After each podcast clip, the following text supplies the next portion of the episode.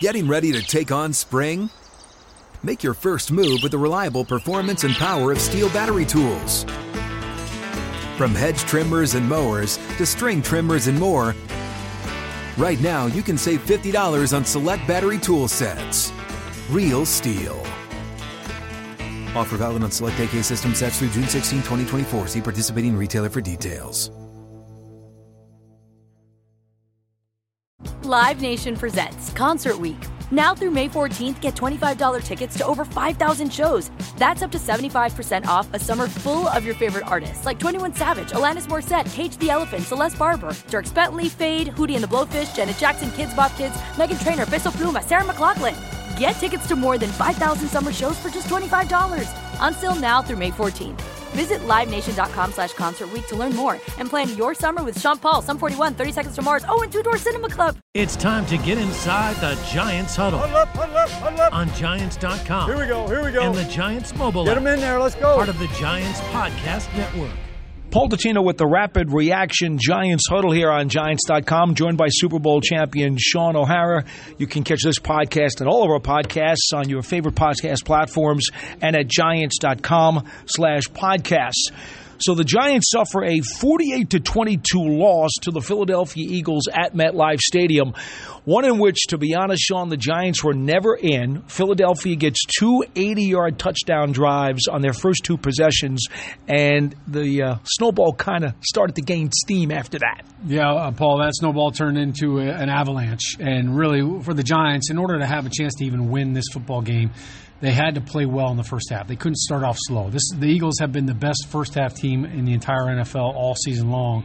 And, you know, to not only give up two touchdowns on their opening possessions for the Eagles, the Giants punted on their first four. So you basically spotted them 14 points. They had two sacks on the opening drive. You can't start football games against mediocre teams and expect to win, and certainly not against a team like the Eagles. I think what we saw today, Paul, was we saw an all-pro team versus an all-Joe team right now. The roster discrepancy was clearly evident.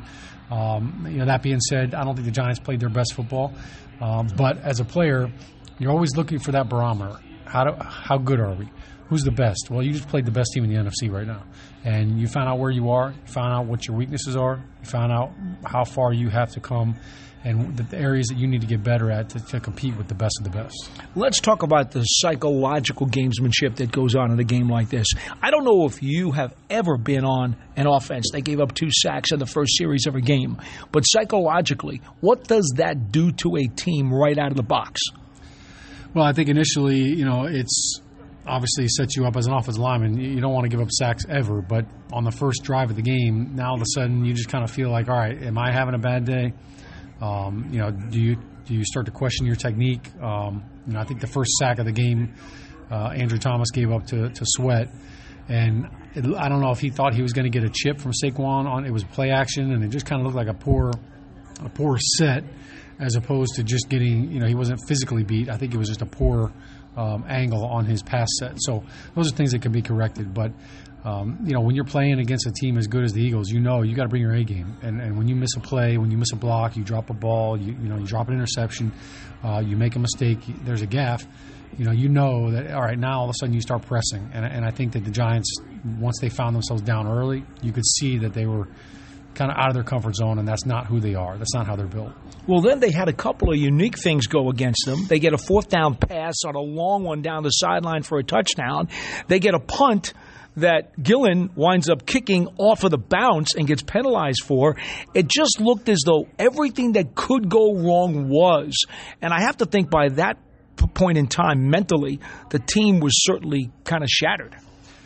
Well, I think you can look at it as, the Eagles coming into it, they're a good team. And sometimes when you play good teams, great teams, like they are right now, the pressure is there. It's palpable. It's real. And we saw it. I mean, Jamie Gillan has not done that before. I don't think, maybe not ever in his career, but he basically drops the ball before he kicks it. So I still don't know how he was able to kick it off the bounce.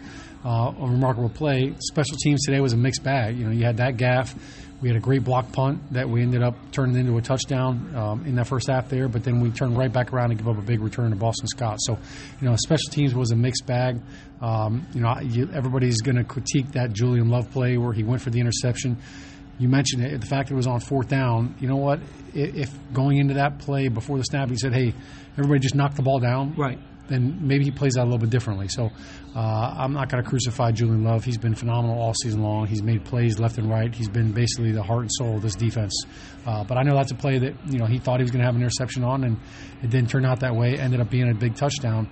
For the Giants defense, we saw today, Paul, some things that we have not really seen a lot of this year. We saw them giving up some big plays and big plays for touchdowns. 3 plays over 30 yards went for touchdowns, and that's really not characteristic of this defense. It's not something that we've come to expect from a Wink Martindale coach defense as well. And for it to rear its ugly head against the Eagles, you've got to give credit to them. They made some big plays. They made it happen. Some good throws by Jalen Hurts and some big plays by some good players. Getting ready to take on spring? Make your first move with the reliable performance and power of Steel battery tools. From hedge trimmers and mowers to string trimmers and more, right now you can save $50 on select battery tool sets. Real Steel. Offer valid on select AK system sets through June 16, 2024. See participating retailer for details. See, now you bring up a point that asks me, and I'm just going to throw it right back at you, how do you weigh it? Is this an aberration where the Giants were undermanned against clearly the best team in the NFC and maybe the best team in the NFL, and they just took advantage of the situation against a wounded team? Or are the Giants actually showing cracks here because this last month of football, they have been in a big slump? Well, I look at it like this, and this is my personal opinion. The Eagles just thumped the Tennessee Titans. All right, they just threw for 380 yards against the Titans, and they're a damn good football team. The week before that, they rushed for 300 yards against the Packers. So, you know, you look at some of those defenses, those are some good teams. This Eagles offense right now is playing at an elite level. And I've always said it's not always who you play, but when you play them. They're in the zone right now. And so I don't look at it like, oh, my gosh, the sky's falling for the Giants.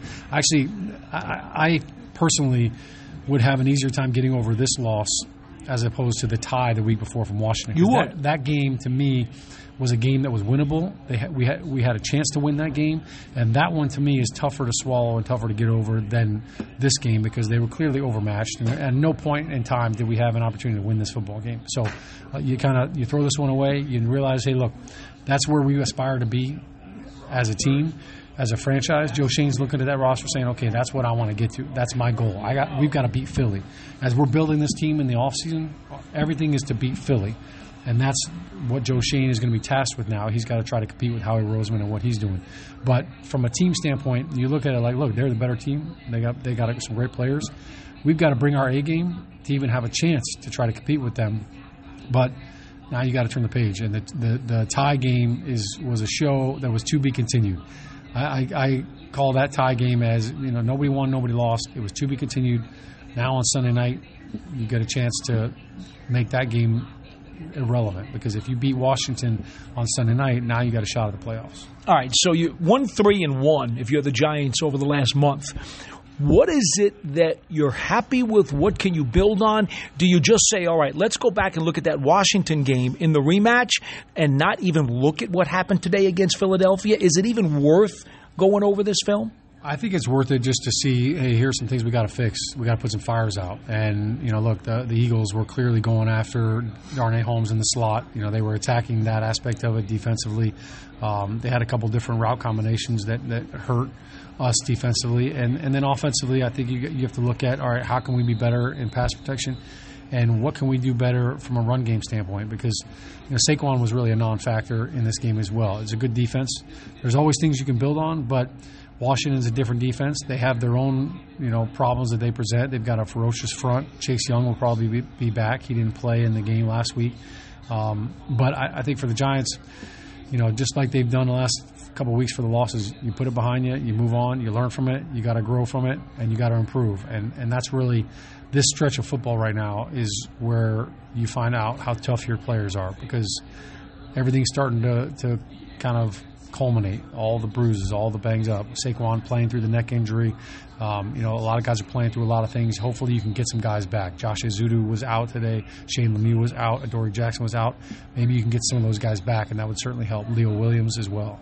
Yeah, it looks like Leonard Williams and Adoree Jackson at least have a chance to play in the rematch in Washington. How critical is it to get those two guys, thinking about the defensive line and the secondary? Yeah, no doubt Leonard Williams is a factor. And not having him in there, you could see the run game, like it was impacted. I mean, over 20 yards rushing. I think Leonard Williams makes a huge impact if he's out on that field today. So getting him back, obviously, I think that things open up for Dexter Lawrence as well. When you have Leonard and Dexter in there, I think things definitely change. But if they could get Adoree Jackson back, that would be huge too, because you know, when you kind of look at the matchups, Sarah McLachlan has been lighting it up this year, and you know, he's a tough guy to cover one-on-one. And then even Curtis Samuel, you know, he did a good job. Jahan Dotson had the big run after catch against us as well. So you can never have enough healthy corners, that's for sure. Getting ready to take on spring? Make your first move with the reliable performance and power of Steel battery tools. From hedge trimmers and mowers to string trimmers and more, right now you can save $50 on select battery tool sets. Real Steel. Offer valid on select AK system sets through June 16, 2024. See participating retailer for details. All right, let me ask you about one thing, though, that I do think has sparked over the last couple of weeks, as now Thibodeau and Ojulari are both in the lineup at the same time. If they get Williams back and then Dexter Lawrence is still in there, it'll be the first time, really, that they've had their front that they've wanted all year. And today, 4 sacks, 5 quarterback hits. That's not so shabby. No, that's pretty good. And Ojulari's made an immediate impact. 2 weeks in a row now, he's in the backfield getting sacks. You actually have to give Kayvon Thibodeau credit for the first Ojulari sack, because it was Thibodeau who got the inside pressure that kind of forced Jalen to step into him, and he created the holding penalty as well. So Kayvon Thibodeau has had a lot of good production. It's not showing up statistically, but he's made an impact. You know, look, of course you want your best players out there, and having Leonard Williams out there, and if all 5 of them can be on the field at the same time, you know, that's absolutely what you're aiming for. All right, let me ask you a philosophical question here. The coaches need to gauge the temperature of the locker room and figure out how they're going to approach the week. But so do some of the leaders in the locker room themselves.